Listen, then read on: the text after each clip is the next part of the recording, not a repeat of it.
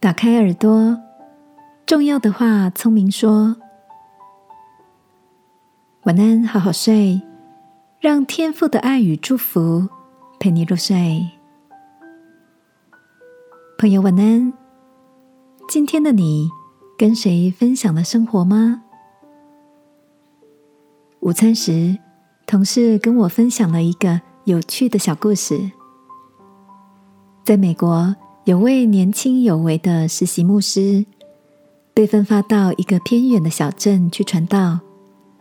这个地区的居民们大多数是养羊种菜的农夫。年轻牧师努力做了一番宣传后，在活动进行当天，发现竟然只有一位小牧童前来捧场。牧师虽然失望，仍然打起精神。将自己花费许多心思撰写的精彩讲稿对牧童传讲。没过多久，牧童竟然睡着了。演讲结束时，年轻牧师难过的问：“难道我讲的不好吗？”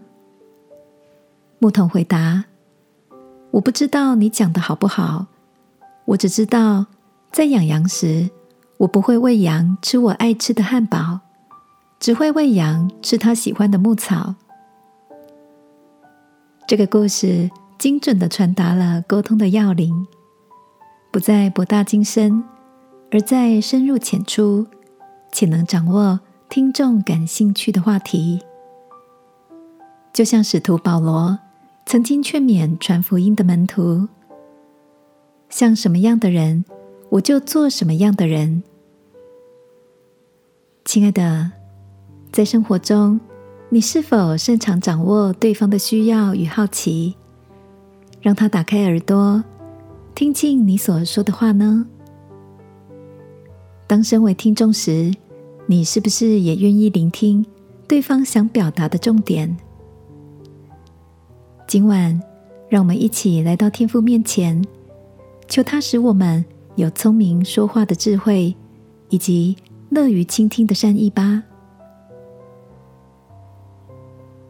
亲爱的天父，我需要你教导我沟通的智慧，使我与人说话时，不是单向的交通，而有双向交换的喜悦。祷告，奉耶稣基督的名，阿门。晚安，好好睡，祝福你，请听说话的智慧都充足。耶稣爱你，我也爱你。